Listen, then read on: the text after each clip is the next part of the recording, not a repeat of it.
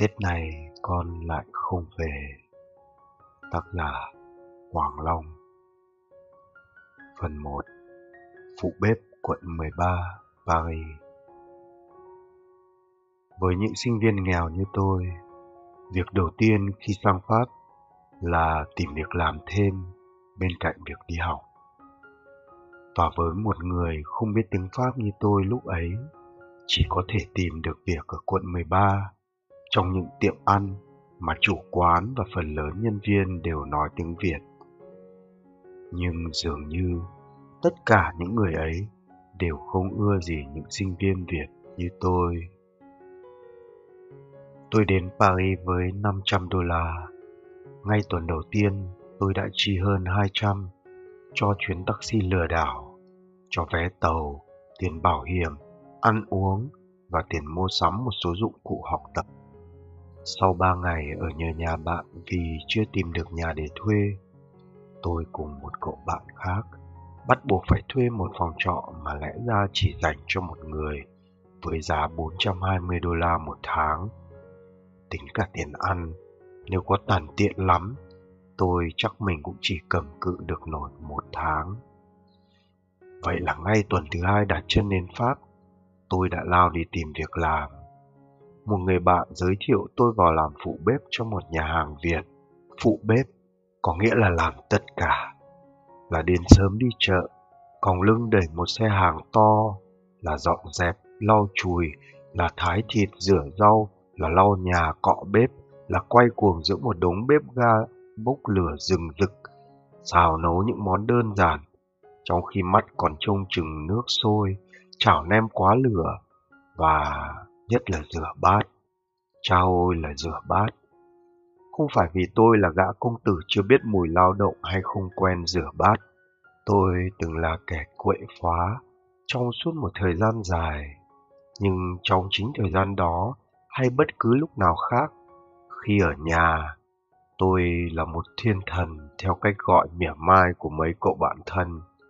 Là con trai, nhưng ở nhà tôi tự giác nấu cơm, rửa bát, dọn dẹp nhà cửa không cần ai thúc giục. Bởi từ bé, mẹ tôi đã bảo, con trai con gái đều phải ăn, thì đều phải làm như nhau, công việc chia đều, cái gì cũng phải biết. Bởi chị tôi thì bận học, rồi đi dạy thêm kiếm tiền phụ giúp gia đình.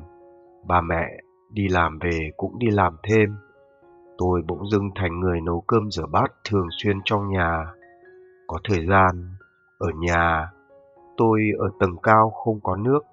Ngày nào tôi cũng gánh cả chục gánh nước cho cả nhà sinh hoạt. Nên tôi quen với những việc này lắm. Kể cả những việc nặng nhọc. Và tôi là người có sức khỏe. Chơi thể thao thường xuyên ở mức độ gần như chuyên nghiệp.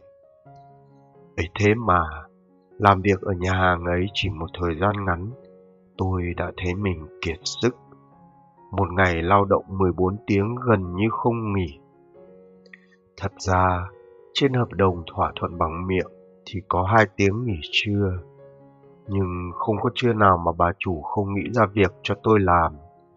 Có hôm thì mang ra cả đống nồi, bắt đánh cho trắng bóng lên. Có hôm thì bắt ghế lau trần nhà.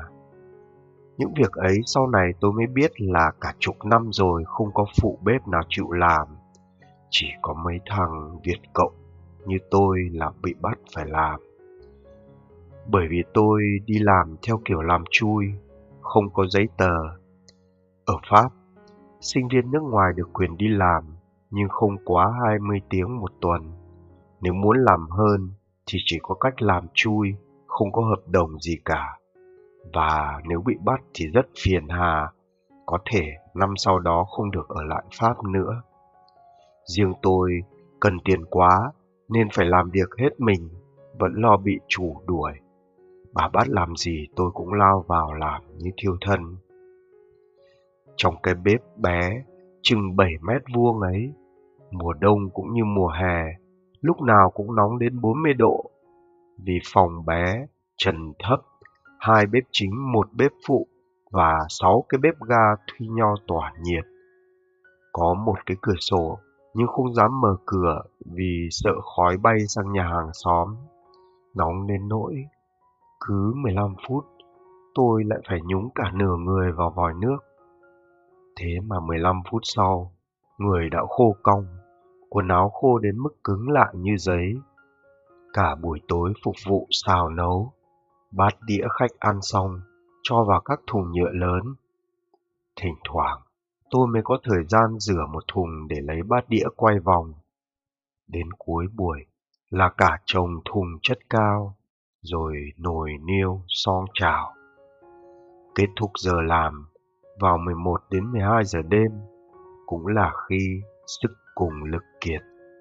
Giới hạn chịu đựng của con người đã ngấp nghé hoặc có thể đã bị vượt qua từ rất lâu. Mà còn phải làm nhanh, làm sạch và không quá ồn ào vì hàng xóm sẽ kiện nếu gây ra tiếng ồn vào ban đêm. Một thùng bát nặng chừng 30 kg nhấc lên chậu rửa, ban đầu veo một cái là lên, càng về cuối càng không nhấc nổi. Có khi tôi phải khom người xuống, nhấc thùng bát đặt lên đùi để thở, để lấy sức, rồi ép vào tủ bếp, rồi kéo dần lên ngang thành chậu, rồi mới dồn sức nhất hẳn lên mặt bồn rửa. Rất nhiều khi tôi nghĩ mình đang rửa bát bằng ý chí, còn thân xác tôi đã kiệt sức từ lâu lắm rồi. Có hôm tôi đang nâng thùng bát lên, thì anh đầu bếp chạy qua vứt thêm vào một cái thìa. Thế mà tôi buông rơi thùng bát cái rầm. Vì lúc ấy sức đã kiệt, trong đầu chỉ chuẩn bị cho ngần ấy thôi. Thêm vào, dù là một cái thìa mà tinh thần không có sự chuẩn bị thì cũng không chịu nổi. Có một lần, sáng tôi đến sớm, trong bếp chưa có ai. Nhìn thấy một đống tấm lọc của hệ thống hút khói ngâm trong bồn rửa. Tôi không hỏi han gì ai, sắn tay lên, xông vào rửa. Ban đầu cảm thấy đau nhức ở ngón tay. Tôi nghĩ là mình bị nẻ. Hồi ấy mùa đông, khí hậu rất khô. Một ngày ngâm nước xà phòng nhiều giờ, nên tay tôi nứt nẻ ra mà không dám dùng găng vì không quen nên làm rất chậm. Mười phút sau, anh đầu bếp mới đến. Anh hét lên, chạy vào giật tay tôi ra. Cả hai bàn tay và cánh tôi đã đỏ lừ, da gần như bị lột. Hóa ra, đêm hôm trước, anh ngâm đống tấm lọc khói ấy bằng loại axit mạnh để tẩy hết dầu mỡ. May mà có cho thêm nước và sau một đêm axit đã hả đi phần nhiều. Nếu không, chắc lúc rút ra, tay tôi chỉ còn xương. Thế mà hôm ấy, bà chủ chỉ bôi cho tôi một ít mỡ chăn, rồi lại bắt tôi đeo găng vào, rửa bát tiếp như bình thường. Còn quát tháo tôi rửa chậm không kịp tiến độ, rồi dọa đuổi việc, dọa trừ lương. Cả đêm hôm ấy, tôi nhức tay không ngủ được. Ít ngày sau, da bị bóc ra hết. Da mới còn chưa kịp lên, đỏ lừ mà tôi vẫn rửa bát. Đêm nào về cũng nhìn, ngồi nhìn hai cánh tay sưng rộp lên, không ngủ được mà cũng không khóc được. Sau này, tôi mới biết bình thường nếu xảy ra chuyện đó, tôi phải được nghỉ nhiều ngày đến khi tay lành hẳn mà vẫn được hưởng lương. Bà chủ còn phải bồi thường cho tôi và chịu mọi chi phí điều trị. Nhưng khi ấy thì tôi chưa biết. Tôi chỉ không hiểu tại sao cũng là con người, lại cùng là người Việt xa quê mà người ta có thể đối với nhau như thế. Không chút yêu thương đã đành mà dường như còn đầy thù hận. Dần dần sau này, tôi mới hiểu. Tôi không viết rõ ra đây, chỉ biết rằng trước, trong và sau những cuộc di cư, hầu hết trong số họ đã có nhiều mất mát, đau đớn, ám ảnh về cả vật chất lẫn tinh thần. Và khi con người mất đi những gì quan trọng nhất, lại mất cả niềm tin, thì tình người không phải là thứ dễ dàng ban phát. Tôi nhận ra rằng so với nỗi đau mà họ mang, những gì tôi đang phải chịu đựng không có gì là ghê gớm, rằng cách họ đối xử với tôi vẫn còn tử tế. Và tôi chấp nhận được hết bởi có một điều tôi khác họ.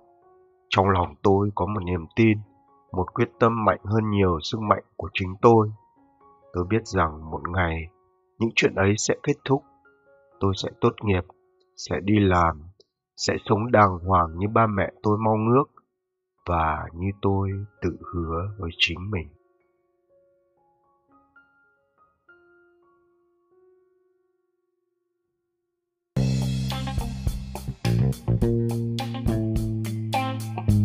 Xin cảm ơn các bạn đã lắng nghe. Hẹn gặp lại các bạn trong các bản phát sóng tiếp theo của kênh Việt. Hãy đăng ký kênh và chia sẻ với người thân, bạn bè của bạn nhé.